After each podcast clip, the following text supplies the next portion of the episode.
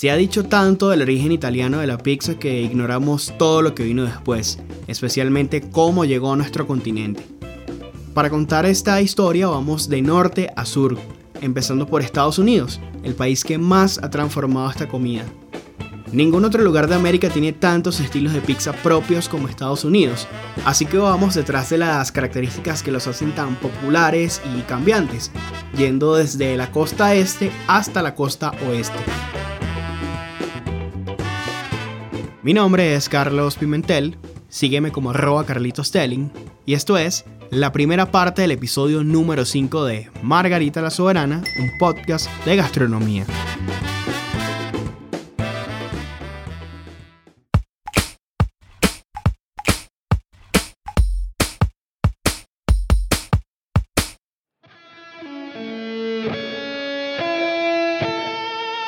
Sin importar que Dios o superestrella del momento adoren, los estadounidenses aman la pizza sobre todas las cosas. No importa si es congelada, estándar o tradicional. La comen en la mañana, en la tarde y en la noche. Se volvió parte de su cultura, así que se ganaron el legítimo derecho de reinventarla. Pero esta relación no fue amor a primera vista. A la pizza le tomó años conquistar el paladar de los estadounidenses, lográndolo justo después de la Segunda Guerra Mundial cuando sirvió de embajadora de buena voluntad entre su país de origen, Italia, y su nuevo hogar, Estados Unidos. En Norteamérica, la pizza se expandió de Nueva York a California, es decir, de la costa este a la costa oeste. Y en esta conquista comenzó un proceso de transformación que se alejó de la tradición, porque, les guste o no, la pizza es una superviviente, así que se adapta a los lugares y a las personas algo clave y fundamental en un país de 9.834 millones de kilómetros cuadrados. La historia de la pizza en Estados Unidos pudo haber iniciado con un simple apretón de manos entre dos inmigrantes italianos, que convirtieron un mini mercado en uno de los restaurantes más icónicos de Nueva York. Antonio Totono fue uno de ellos, un panadero napolitano que, haciendo pizza, conquistó la Gran Manzana. Pero ¿cómo llegó a su destino el primer pizzero de Estados Unidos?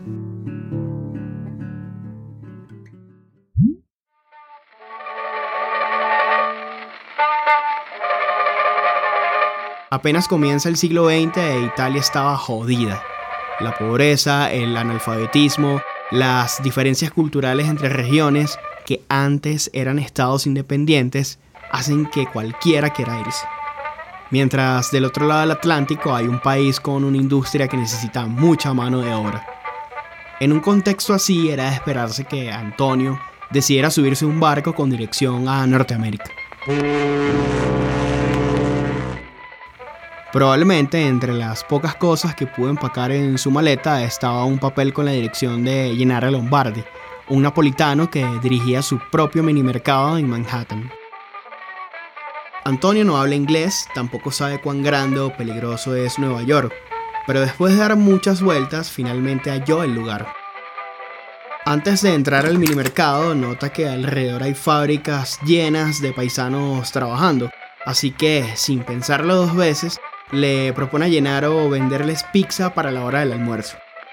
Después de este encuentro no solo cambió el negocio, también cambió el barrio y la historia de la pizza, ya que en 1905 Gennaro consiguió una licencia de restaurante y abrió Lombardi's Pizza en Little Italy o la Pequeña Italia. Así nació la primera pizzería oficial de Estados Unidos.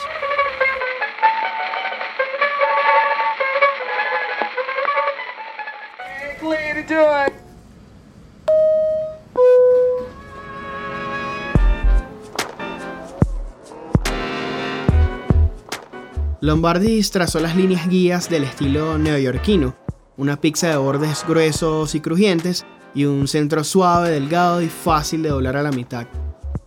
Por eso no es casualidad que de sus cocinas hayan salido algunos de los mejores pizzeros de Nueva York, entre esos el propio Antonio Totono, quien en 1924 abrió su propio restaurante en Brooklyn, Totonos. Aunque Lombardi's Pizza es la primera pizzería oficial de Estados Unidos, no es la más antigua. Cerraron en 1984 y volvieron una década después con dueño y ubicación nueva.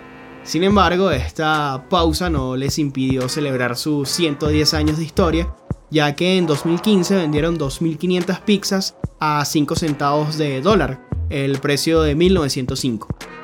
Además de Lombardis y Totonos, en Nueva York también están Joyce, Di Fara y Luigi's, tres pizzerías icónicas que a pesar de los años y la competencia siguen teniendo largas filas afuera de sus locales. Al principio los estadounidenses no consumían pizza, era un producto para inmigrantes italianos y solo se conseguía en los barrios donde estos hacían vida, algo que poco a poco fue cambiando gracias a dos cosas.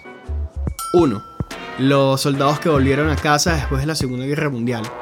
Muchos probaron la pizza en Europa, así que por nostalgia apoyaron a los restaurantes italianos. Y dos, la visión de los italoamericanos. Empapados de la cultura del país, los hijos de italianos abrieron pizzerías con ambientes dirigidos a las familias estadounidenses. Estas dos explicaciones las saqué del libro Pizza a Global History de la escritora Carol Heltowski porque antes de las grandes cadenas, las pizzerías eran negocios familiares donde han trabajado dos, tres y hasta cuatro generaciones de manera continua, sin cambiar demasiado sus métodos. Esta obsesión por mantenerse cercanos y originales es el secreto del éxito de estos negocios que, en la desalmada industria gastronómica, son verdaderos casos de éxito dentro y fuera de Estados Unidos. Oh,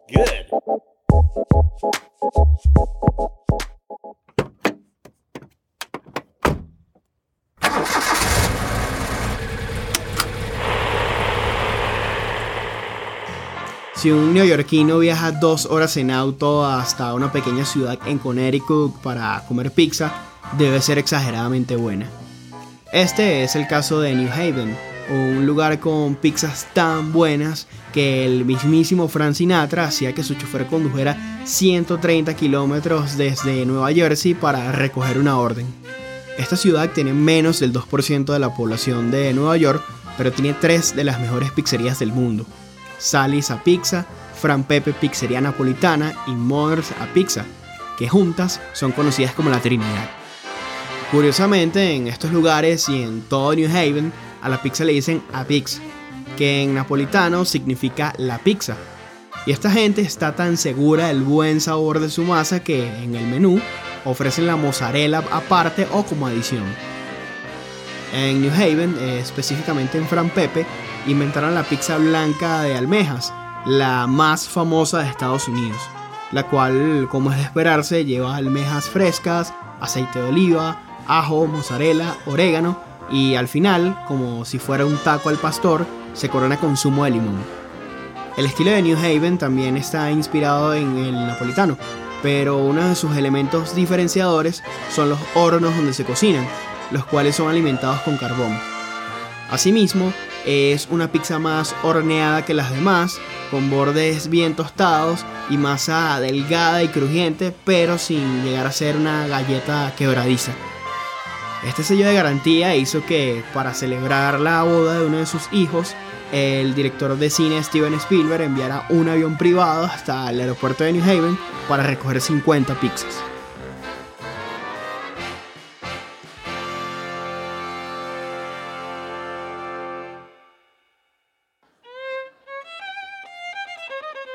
Al noroeste de Estados Unidos, en Boston, surge un estilo de pizza que demuestra la multiculturalidad de esta nación. A mediados del siglo XX la pizza comenzó a desplazar al perro caliente como la comida favorita de los estadounidenses, así que los inmigrantes griegos hallaron en las pizzerías la oportunidad perfecta para crear negocios exitosos. Así nació la pizza griega, famosa entre los estudiantes universitarios que después de una noche de excesos la comen para evitar el guayao la mañana siguiente. En algunos lugares le ponen aceitunas calamata, alcachofa y queso feta, pero lo que hace verdaderamente griega esta pizza es su grasoso método de preparación lleno de aceite de oliva. La masa es gruesa y húmeda, el queso es barato la mayoría de las veces, la salsa tiene un fuerte sabor a orégano y se cocina en hornos eléctricos sobre sartenes engrasadas con aceite de oliva. Esto hace que sus bordes sean crujientes y su piso sea prácticamente frito. Probablemente no vas a conseguir una pizzería griega en la lista de las mejores de Estados Unidos, pero si le preguntas a un bostoniano qué le parece, te dirá que para él está perfecta.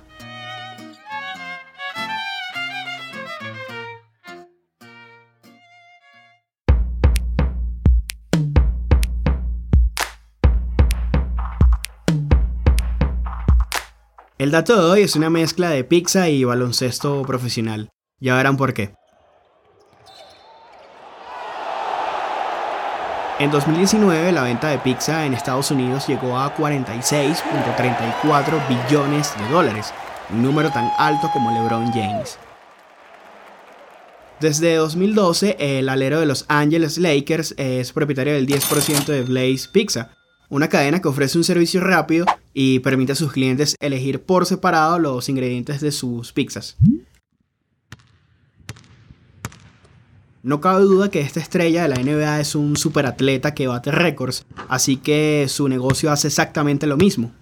Según la revista Forbes, dentro de su categoría, Blaze Pizza es el negocio de mayor crecimiento a corto plazo en la historia de Estados Unidos, con más de 300 locales dentro y fuera del país.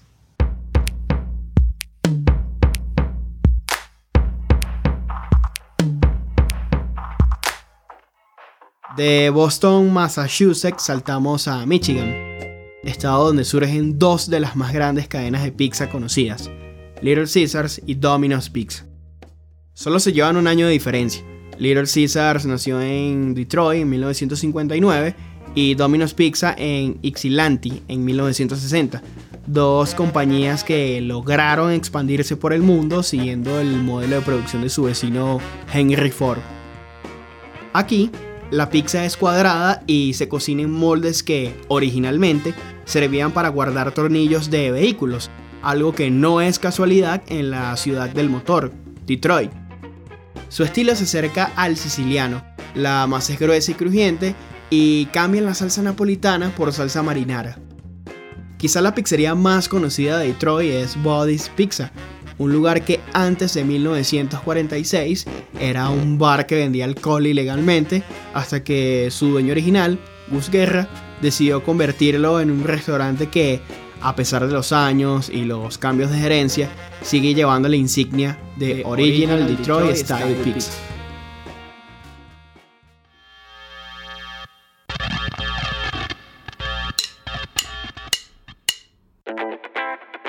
Ohio y Pensilvania son estados hermanos que comparten el mismo amor por la pizza. Contrario a la tendencia, su estilo se impone de oeste a este, o sea, de Ohio a Pensilvania. Curiosamente, aquí el queso y los ingredientes fríos se agregan cuando la masa sale del horno. Este estilo se llama Ohio Valley, nació en 1945 y su creador fue un veterano de la Segunda Guerra Mundial llamado Primo Di Carlo, fundador de Di Carlos Pizza.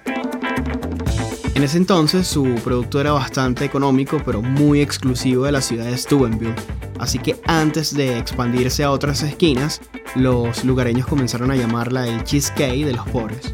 En estos estados la salsa de tomate es más dulce y en algunas pizzerías cambian la mozzarella por queso provolone. La masa es gruesa y ligera, pero la corteza y el fondo son crujientes y se hornean moldes cuadrados. No sé ustedes, pero en este lado del planeta devolveríamos una pizza con el queso y el pepperoni frío.